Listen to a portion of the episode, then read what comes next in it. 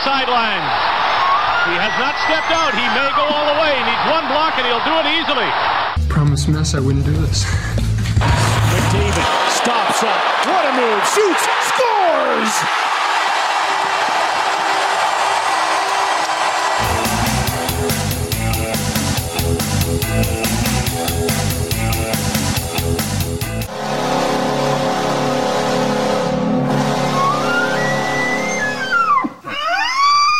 Hey, welcome to The Outsiders, powered by the Macintosh Group at Remax River City. It's podcast 82, and we're into season number three, and we figured we got to go back to some familiar voices and some familiar faces, guys that know the Hockey Hall of Fame inside and out.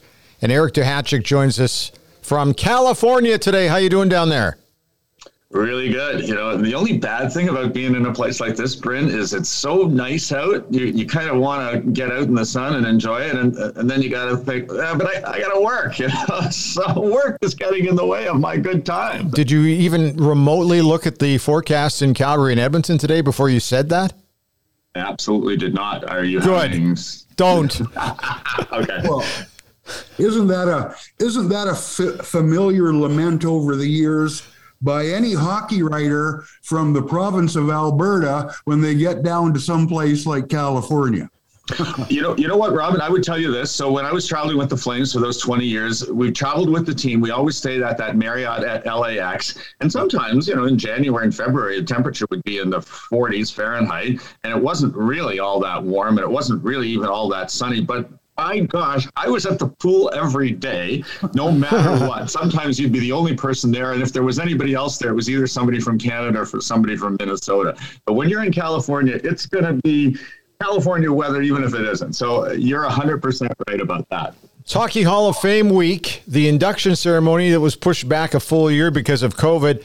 First and foremost, let's talk about your involvement with the Hockey Hall of Fame. You've you've been you've been involved in various ways, including well, being so, you you're know. so so from 2004 to 2018 i served on the on the selection committee which you know elects the you know the the, the main classes. And uh, and that was you know, I've, I've said this before but that was one of the most challenging interesting stressful days of the year because you're locked in that room at the Hall of Fame. You you know you, you it's a very serious matter, and you're in there with a lot of very strong-willed, opinionated people, and the discussions, which you know we're not allowed to discuss what happens in those meetings because of these confidentiality agreements that we signed. But I can tell you, it, it it's it was so interesting get all these different takes because everybody that was in that room was there for a reason, and so I do think there are people that that sometimes look at the process and think it's easy. And, and I can from from being on the inside that it isn't. It's really complicated. And then mainly it's because,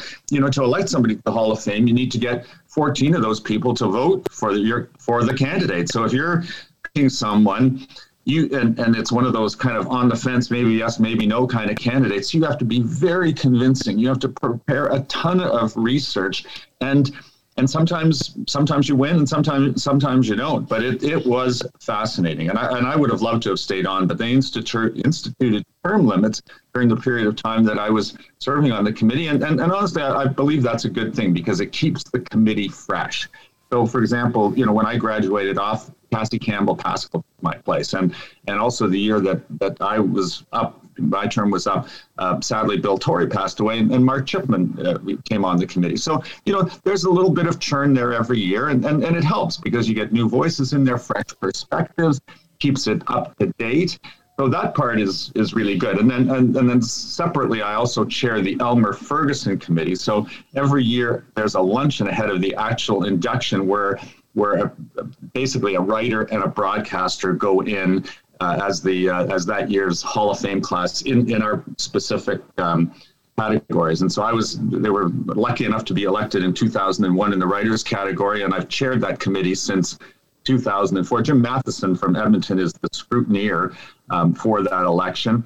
and this year Tony Gallagher from the the, the Vancouver province, uh, after a long wait, uh, is being uh, honored uh, as we speak. So, um, so, sorry I wasn't able to be there. I, I normally am, but you know there's a, a, bunch of reasons, some professional, some personal, why I'm not there this year. But um, but uh, but yeah, I, I, mean I've, I've loved my association with the Hall of Fame, and, and I really you know I, I mean yeah, it, uh, what can I tell you?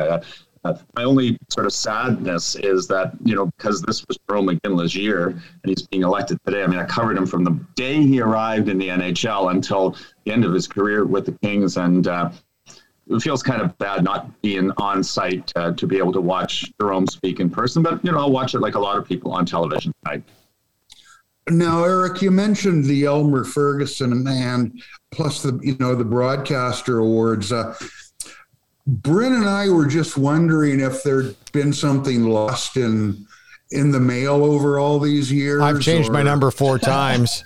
I get it. I understand completely. Uh, well, Robin, I can only speak to your candidacy because the, the broadcasters have their own separate uh, method, and and uh, and honestly, like I, I, do believe, like so. Well, let me let me speak to this uh, since you raise it. Um, when when I when I was asked to take over as the as the chairman of the committee, um, in those days, if you looked at the, the precise definition of it, uh, which was calculated or formed in, in the in 1980s, it was a newspaper writing award.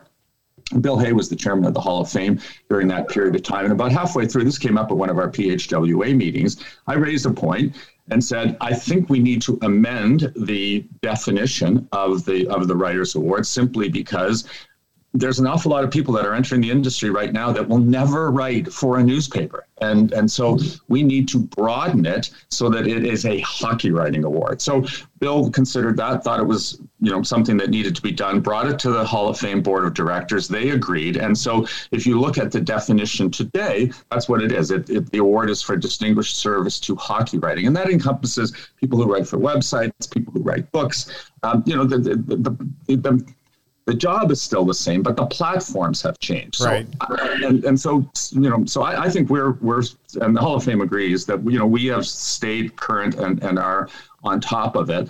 And I would argue that the broadcasters should, in my opinion, broaden their perspective too, because when when their award was first introduced, it was it was the Foster Hewitt Award. So it really just went to play-by-play guys. So radio play-by-play, television play by play, but that was it. And then they, they've changed it over the years to include color guys. But I think broadcast journalism has also changed dramatically from when I entered in the industry. And for sure, there was no such thing as the sports panel. So I was on one of the first ones, which was the, the Hockey Night Canada hot that Don Shannon pioneered. But now you you look and whether you're watching, you know, the ESPN uh, new, the new ESPN panel or the new TNT panel or you know the, the hockey night changes it constantly. TSN has a panel.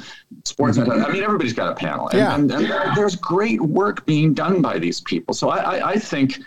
I mean, I think Dave Hodge is, is, is a Hall of Famer. I think James Duthie will eventually be a Hall of Famer. So, you know, and I've said this to Chuck Kaiton, who, who runs their committee, that, that I believe they need to do what we do and, and sort of broaden the perspective a little bit and, and to to um, to widen it to people who aren't exclusively presenting the game, but but who are analyzing it and who are contributing to broadcast media, um, you know, in, in, in really important ways. Could, now, could, sorry, Robin, go ahead. Now, on a serious topic, because yes, um, you you I know you you can't talk about specific situations, but with all your time uh, on the panel there, uh, it sort of does play into this year, even though you uh, you know you're you're now out. Uh, Kevin Lowe, long time to wait. What changes in the perception of the Hall of Fame uh, what plays into a situation where a guy who sat there for a long time and has frankly said, "I don't think I'm going to get in," and I'm I'm okay with that, yeah. uh, to him finally uh, getting the call? It's, it's a great question, Robin, and I actually can answer that because it deals with process rather than specific uh, uh, internal discussion. And and what I say to people simply, and, and I made a reference to, to it earlier in our conversation, is that the, the Hall of Fame selection committee is not a static group; it's a it's a fluid group, and And, and so it, it changes constantly. So if, if you look at when Kevin was first eligible until the time that he was elected, there's probably 12 new faces on, on the selection committee. So if Kevin, you know, for the sake of argument, let's say you know he, he keeps coming up a, a, couple of votes short, or four votes short, or five. You know, you need to get to 14. So you you know potentially you could have 13 in a year, or 12, or 11, and come really close and not get in. And then the committee changes, and and maybe a couple of no votes rotate off, and a couple of yes votes rotate on, and and different people are evaluating these classes year after year after year. And so that to me is the single thing that is constantly overlooked by people. And, and it bothers me a little bit because this is really about simple math. It's not that complicated. But if if you look at the composition of the committee when Kevin first became eligible, which was three years after he retired, until and then look at the composition of the committee uh, in the year that he was elected. And those those things are a matter of public record. You can find it on the Hall of Fame uh, website because because everybody that served on the committee is identified there. Um, you can you, you can add up the numbers. I, I don't know specifically, but I, I, I would guess at least 10 or 11 different people voting in in 2020 when when Kevin was elected compared to when he was first eligible. So that's the that, that's the, the main reason, and then it applies to, to people like you know Glenn Anderson had to wait a long time, uh, Eric Lindros had to wait a long time. I mean, you know, the perspective of people on the committee change uh, changes, and and and the, the you know the, the the biases that we all bring. Uh, you know, to the committee, you know, come with us, right? And so, um, you know, maybe a couple people didn't see Kevin as a Hall of Famer, and a couple of new people did, and, and that's the difference. So, uh, you know, as I say, it, it's um, it's a it's a matter of process, and and and that and and I guess my final thought on that is that, you know, I know like in Calgary, people are saying, you know, will Theo Fleury ever get in? Will Mike Vernon ever get in? I, I, my thing is never lose hope because you just don't know. You just don't know. Uh, Rogie Vachon, I think, how long did Rogie have to wait until he finally got in? I think it was 30 plus years. That, you know, that, and so it, it, there, there's hope for, for everyone, especially those players that are maybe yes, maybe no in a lot of people's minds. Got to take a look at the, uh, the the group that's going in this time around. We've talked enough about Kevin over the last two weeks here, but let's start with the uh, the group that's going in, and I'm going to kick off with a guy that's close to you, as you pointed out, Jarome Iginla. Your thoughts on Iggy, and then the rest of the uh, the the established and uh, distinguished group going in. Well, you know, I mean, I, I, I wasn't there to vote for Jarome Iginla, and, I wish I was, but I, am pretty sure he didn't need my vote. And again, I don't know how it went, but I would be shocked if it hadn't been a unanimous vote. Yep. I mean, there are certain players where you, you know they just it's like a flashing light, Hall of Fame, Hall of Fame, Hall of Fame, Hall of Fame. And if you look at all of the stories on the day that Iginla retired, I think everyone had a you know no brainer, mortal lock, whatever term you wanted to use uh, for Jarome Iginla. I mean, uh, you know, to me, he was just so important. He did so many things. I mean, he was he was a you know just look at at his game right? So he's he's a classic power forward. He he played hard. He played tough. He was trash talking mean. You know hockey's a physical sport and, and Jarome Iginla was one of the most physical athletes to ever play it but then he played it at, at such a high skill level too. So you know he scored all those goals got all those points. Um, you know rose to the occasion internationally for Canada uh, twice. I mean, everyone, you know, sort of wants to share memories of it again. Like, you know, I, I could tell you 20 things, uh, but but I think of you know, I think of the 2002 Olympics. You know, when he and Joe Sakic and, and Simon Gagne, that was a Canadian team that started slowly and built and built and built. And by the end of the tournament, you know, when it really mattered in that gold medal game against the Americans, you know, that line scored the all the goals that mattered. And yeah. I think you know, had four points and, and Sakic had three. And, you know, people in Salt Lake City standing up to sing the Canadian ad, national anthem with a couple minutes left in the game. I mean, that was pretty that special, was pretty huh? Special. Yeah. Yeah. And then, and then Vancouver, right. And I was in the building for Salt Lake and I was in the building for Vancouver and you're, you know, writing on deadline and the game is in overtime against the Americans. And, and you know, you know, you're, you're, as a writer, you know, you have to imagine the greatest victory of all time or the most crushing defeat of all time. Both those scenarios were right there um, in in Vancouver, and then you know Sidney calls, cries out Iggy's name. Again, hears him, makes that pass. You know, Crosby beats Ryan Suter out of the corner between the legs of, of Ryan Miller. The building explodes we got to you know have your lead done in, in 90 seconds. I mean it, it was just you know all these different emotions go through you. You know you got your professional skin on while you're pounding that out and then afterwards as a canadian you think wow that was really something. So and then you know you leave the building after working and people are celebrating in the streets. I remember talking to, you know, Steve Yzerman about the pressure of being a manager of that homegrown Canadian team. And and just about you know it's funny so many of the people afterwards. I said was it was it relief or was it you know joy? And and everybody answered the same. It was a bit of both you know because we didn't want to lose that game. So i mean he was just he was just such a, a really great player on the ice and, and such a wonderful human being off the ice. I mean i'd leave the, the Saddledome sometimes an hour after a game after finishing my stories. And Gimlet would still be there, you know, people waiting for him, signing, smiling. I mean, he's just, you know, the, all those sort of small acts of kindness, you know, booking a hotel room for Calgary hockey fans that have driven down to Salt Lake City and didn't have a place to stay, and just quietly going about, you know, a room because there were no rooms, and paying for it, and, and and and no one would have ever heard about it except the fans themselves made the story public, and there was just lots and lots of examples of of that. Just a really fine human being, and that you know, I mean, I think for all of us, that's that's the thing probably that counts the most. Um, great player, great person. I'm I'm just very happy for him, and I'm looking forward to, to hearing what he has to say because he we asked we talked about this. So you know, he said five or six minutes. What do you say? And I said, well. You know, I said you can't thank everybody in five or six minutes. Otherwise, it's just a recitation of names. So, you know, say what matters to you. You know, and thank the people in your inner circle and, and everybody else and the second and the third layers of, of, of familiarity will will understand, you know, um, you know why you might not have been able to name drop everybody. Well, being a good guy is not why you get in. No but it certainly makes a lot of people smile when you do. Uh, you talked about Jarome being there for an hour after. I remember missing a bus because the story had to be turned upside down because of a change late in the game.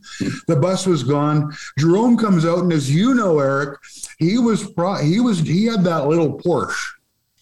And he had his i don't know if they were married yet but he had his wife to be with him. And he says robin do you need a ride back to the hotel? Well i'm not a diminutive guy.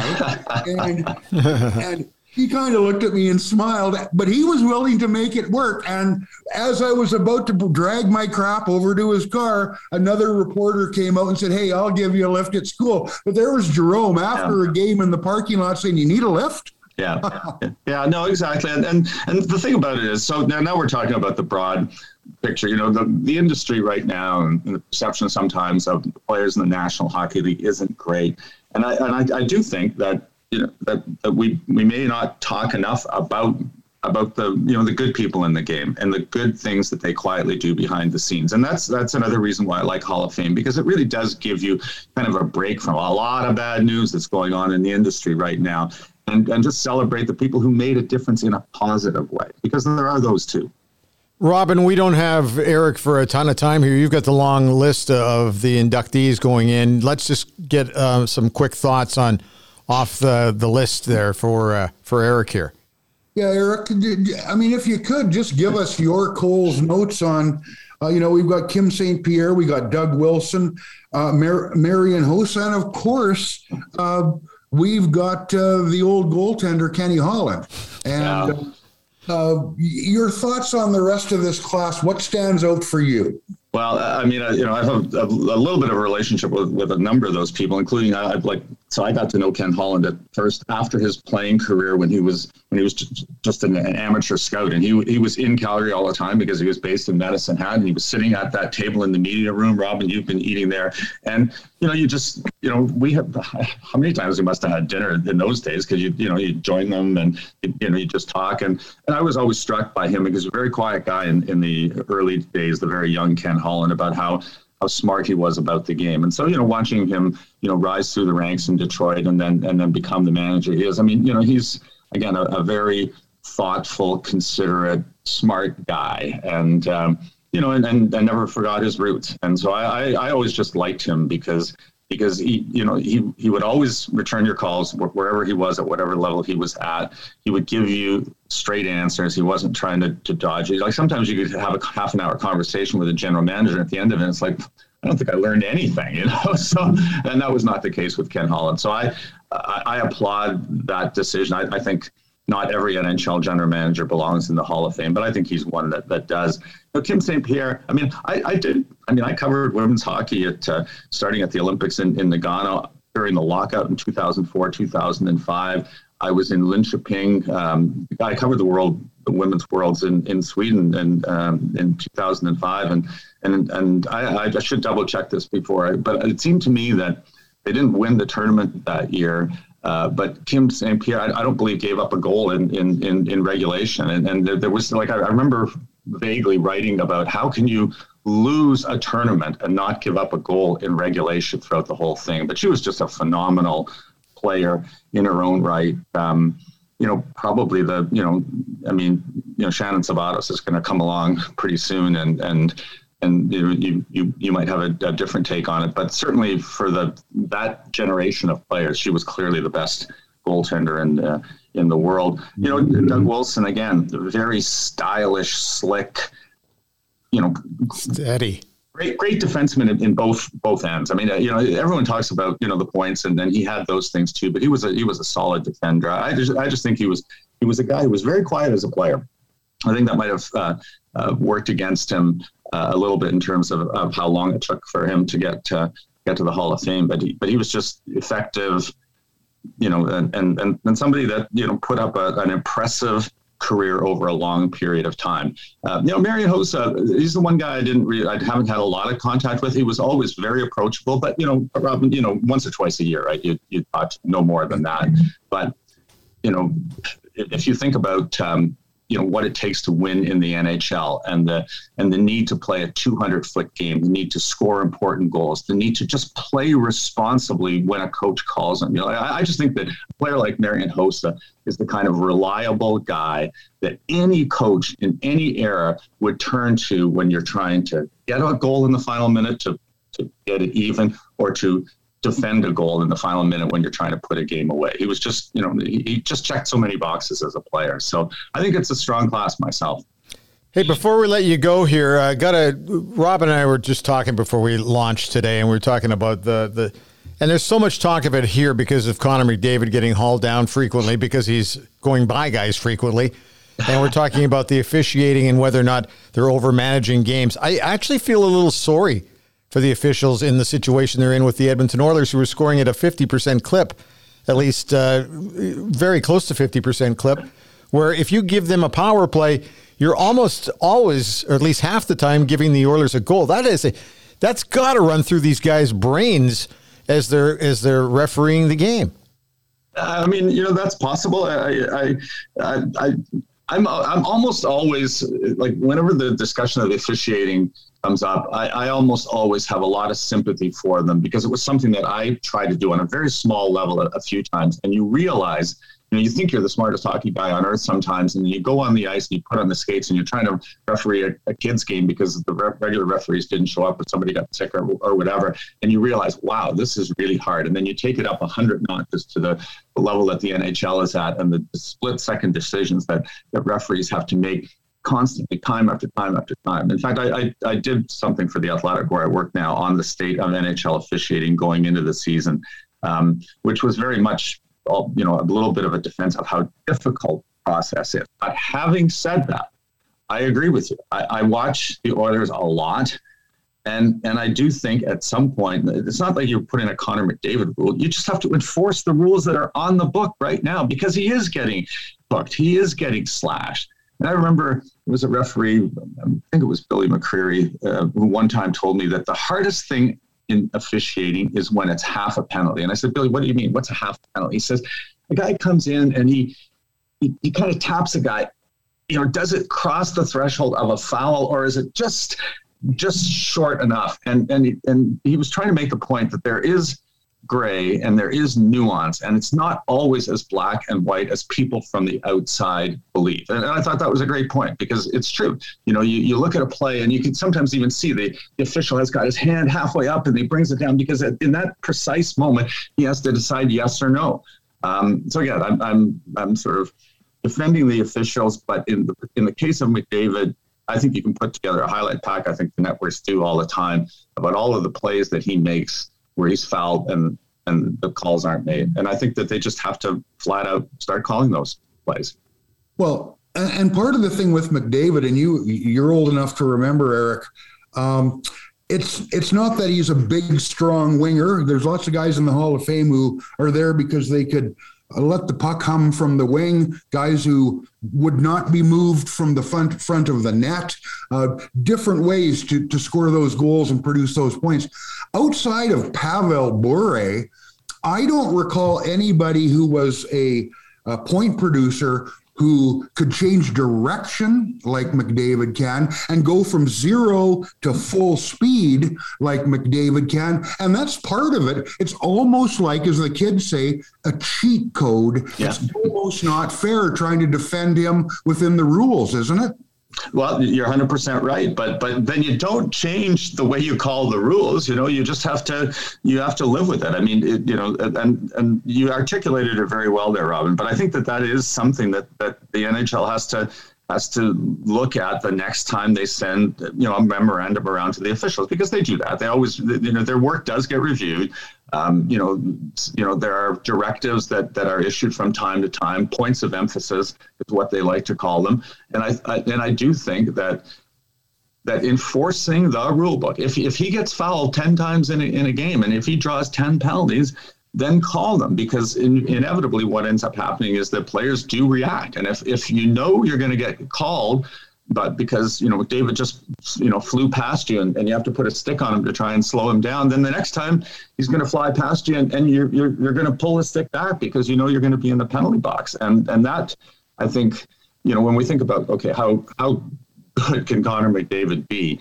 Um, and we've talked about this, I think, before too. Will he ever get to the point where he's distancing himself from the rest of the NHL pack in the way that Wayne Gretzky did, right? So even though Wayne Gretzky played with Jari Kurri and, and Kurri had all those points, you know, during the height of his career, he was still 70 points ahead of everybody else. And I've long believed that that at some point, even though Leon Draisaitl is there and he's a fantastic player in his own right, that that Meet McDavid will eventually do that, but it won't happen until until he gets more calls and until people start having to back off because those you know those little hooks and holes and slashes and everything else that they're getting away with now they're not getting away with anymore Thanks for your time today. Great as always. Uh, we always love chatting with you. We'll have to uh, reach out to you early in the new year and then we can talk about all the other stuff. But it was just great today. Appreciate it. All right. My pleasure, guys. Well, here we go. It's the month of November. As expected, things are starting to slow down on the real estate front, but I got to tell you, it's actually going pretty good. I was chatting with Brent McIntosh at the McIntosh Group at Remax River City just the other day. He's off on a little bit of a trip to Europe, but he actually, as he headed out of here, said he's really surprised at how busy it's been through the month of October and now gaining a little bit of momentum into the month of November, which is great news. Now, perhaps you're still looking for a home as we head into the festive season. Get a hold of Brent and any of the team at the McIntosh Group at Remax River City. They'd be happy to help you with the sale of your current home or maybe the purchase of your next superstar. All you have to do is give them a call at 780 464 0075 or McIntoshGroup.ca. Start the process with a complimentary evaluation of your current home. No obligation at all. But uh, you know what? Give them a shout. Don't let the market pass you by. Both buyers and sellers are more than welcome to give them a shout. The Macintosh Group at Remax River City. Once again, that phone number 780 464 0075, or you can find them at McIntoshGroup.ca and tell them the outsider sent you. So there you go, another edition of The Outsiders with me, Bryn Griffiths, and him, Robin Brownlee. Eric Duhatschek always brings it, does he not? Absolutely, man. Eric's uh, been on top of the National Hockey League for as long as I can remember, specifically down in Calgary, and nothing has changed. You know, and the thing too is that, and it's funny because when I lived in Calgary, I, on a couple of occasions, uh, met up with him for dinner.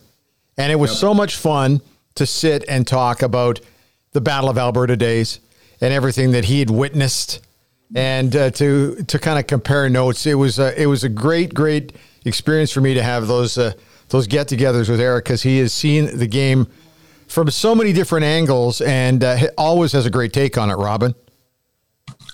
Oh, absolutely. You know what's funny, Brent? I'm smiling while you're talking because, uh, and I don't want to age uh, the hat uh, beyond his years, but I remember sitting at Memorial Arena in Kamloops when I was covering the Blazers and sitting with Iain MacIntyre, who's now at Sportsnet uh, and has been on the beat forever when you go back to his time at the newspapers. Right. And Ben Kuzma. And us sitting there talking about, man, I hope we get our chance to go to Edmonton or Calgary and get to the, the next level, the big market. Yeah. And it was like, oh, well, yeah, but the Journal's got Jim Matheson and the Herald has Eric Duhatschek. So no chance. So it looks like we'll be covering junior hockey for a while. That conversation was had more than once. And here we are talking to the hat today. I think it, it's terrific. Well, it's funny you should bring that up because I was doing games in the Western Hockey League in the late 80s. And of course, the dream is always to get to the National Hockey just like you just pointed out. However, then you looked across the country. I, I, don't know if Jim Robson was still in Vancouver or he probably had just left. Huey probably just got in there. And you took a look at Edmonton. Rod Phillips wasn't going anywhere. Peter Maher, another Hockey Hall of Famer, not going anywhere. You took a look mm. at Winnipeg, Curt Keilback, not going anywhere. You just went all across the country and you went, okay, I'm a Canadian, so I'm not going to cross the border. So, what are my chances of actually getting to the NHL? Not very good. So, I, as much as I love what I'm doing, I better maybe try to find a different way in the door. And I decided it was time to get back into just doing regular sports casting and having some fun on morning shows. And that was the direction I went. But it's exactly like what you were talking about. The chance to move up when you had guys that great was pretty minimal. Ah, sooner or later, though, we fooled them and got there, but it took a while. Yeah, it did. Uh, let's talk about a few other things here. Uh, let's talk about the Kevin Lowe events.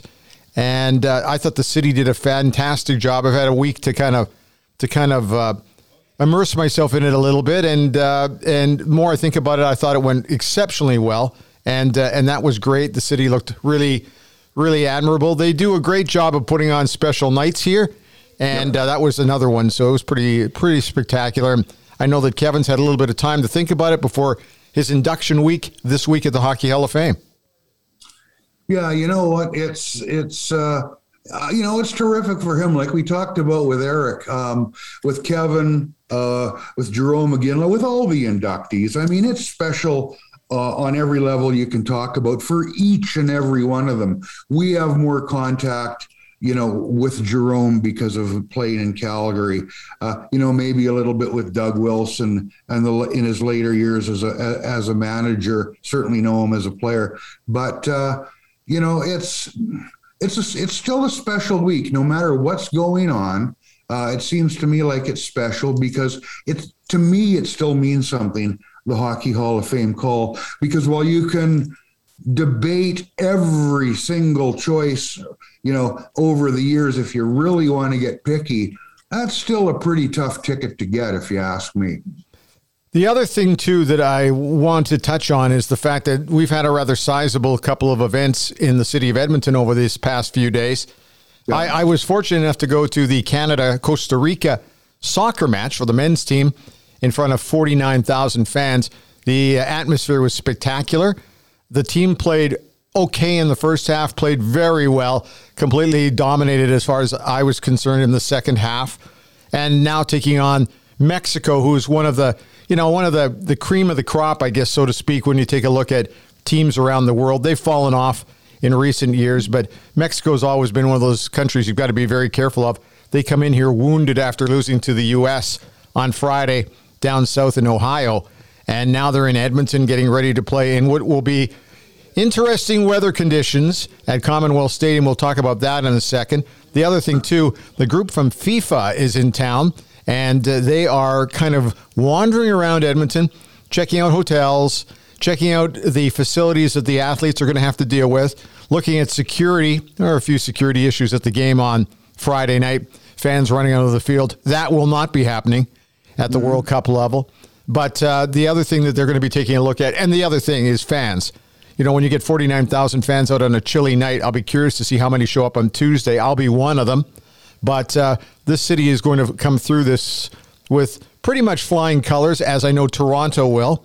The only thing that is disappointing me, and I'll vent just a little bit, I get a little tired of the elitism that comes from Vancouver and Toronto when it comes to soccer.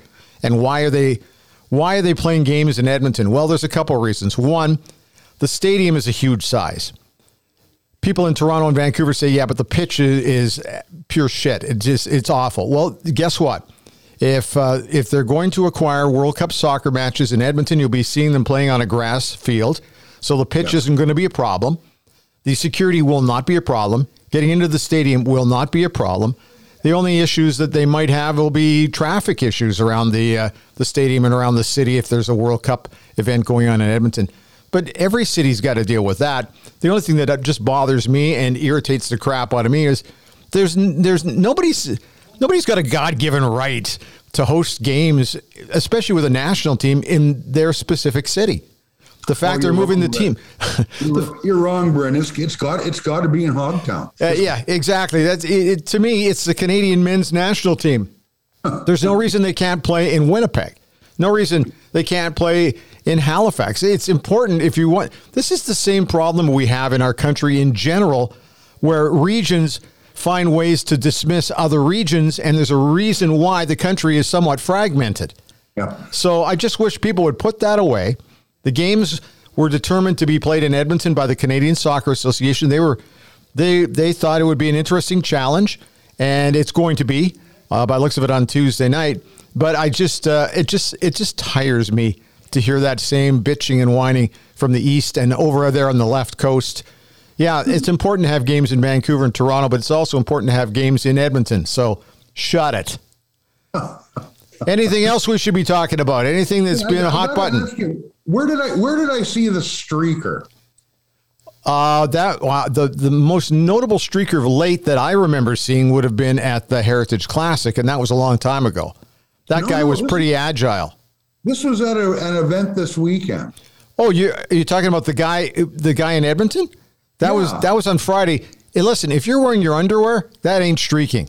That is my point. People kept referring to him as a streaker, as somebody old enough to remember the golden age of streaking. Yeah. If you got if you got the boys covered with your underwear, you ain't streaking.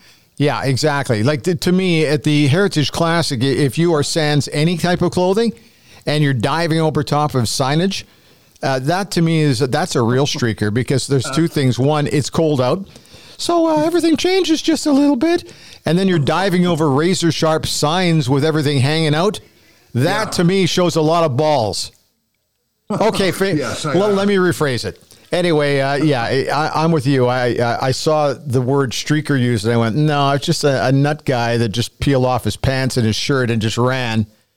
I was that was you know what I was okay. So I know security is not going to be an issue as we move further, but I was embarrassed because I'm thinking we can't even streak, we can't even streak properly. How brutal is that? Anyway, I, I was I was impressed when they kept referring it to it as a streaker, and I was watching videotape on Twitter, Yeah. and I was thinking, man, they're doing a really good job moving along that little black box to cover everything as he runs. Yeah. That wasn't a black box; that was the guy's gaunch. So there you go. Hey, I know we touched on uh, the Oilers and the Flames briefly, but uh, with the current teams, more of a chance to get our opinions out. The Edmonton Oilers just keep finding ways to win. There's all this criticism about Mikko Koskinen, their netminder, yet he's nine and one on the season. And uh, I know that, uh, to me, Craig MacTavish summed it up beautifully. I thought on, on Sportsnet the other day. He says, "What are you worried about this for right now? They're winning. You might want to be concerned about it when we get to January, February." and trade deadline time if you don't like the the consistency of the netminder. But right now, don't screw with a good thing. You're winning. You you know, so just keep rolling along, and let's see what happens when the other big guy gets back. Yeah, you know what? I, I'm with you, and, and for years, you know this, Bryn. Uh, fans of the Oilers, you know, call it the dark, uh, the decade of darkness, whatever. The, the gory years, I call them the gory years. There were there were a lot of mornings, and, and we're getting them again, and I call it the yeah but crowd. Yeah, The but Oilers would lose, and fans were left looking for silver linings and consolation prizes. Oh, they're on a 10 game losing streak. Yeah, but their Corsi's good. I know. Uh, or, well, they're just unlucky. And you know what? I got no time for that. The bottom line they lost. I'm not saying there's no mitigating factors, but when you get to the bottom line, if you avoid talking about, hey, they lost, you're looking the other way. Same thing now. If they're winning, which they are, and you're still, oh, yeah, but. Uh, their five on five scoring is blah blah blah blah blah. Uh, if they didn't have a great power play, blah blah blah. You know what? Yeah. They're winning. It's the same thing. It's the opposite side of that coin. Why are you going to criticize a win? Take it and go. Yes, there's room for the details. The devil's in the details, the old saying goes, and you can't look the other way. But that can't, all the little yeah buts can't be forefront in your mind ahead of the fact the team is winning. Last time I checked, the most important thing is wins and losses. Please correct me if I'm wrong. And the other thing too, what's wrong with just simply enjoying the game? Yep. Watch it, enjoy it. You don't we we have this want and need to uh, to break games down. Why not just watch it and have some fun with it?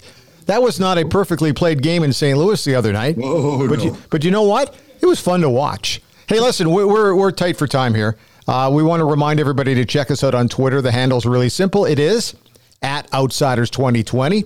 Make sure you tell your friends to subscribe or follow us in our RSS feed on any of your favorite ear candy sites like Apple, Google, Spotify, Pocket Casts, etc., etc. And we're also on YouTube as well.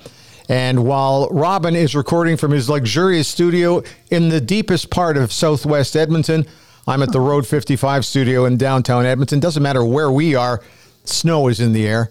And we uh, greatly appreciate your support and thrilled to talk to anybody who is uh, interested in jumping on board with us as well. And finally, we get bigger and better, and it's growing and growing and growing thanks to the support of our listeners. And over the last few months, it's been very noticeable. So the real key is keep retweeting to your buds. Simple as that. Yeah, okay. They're making it. I'm down the hall in the studio. There's a lot of noise going on, but that's uh, that, that's fine. It just says that things are getting busier and busier, and I like that. Robin, thanks for your time. Great to hear from Eric Duhatschek too today. Absolutely, man. Talk to you next time.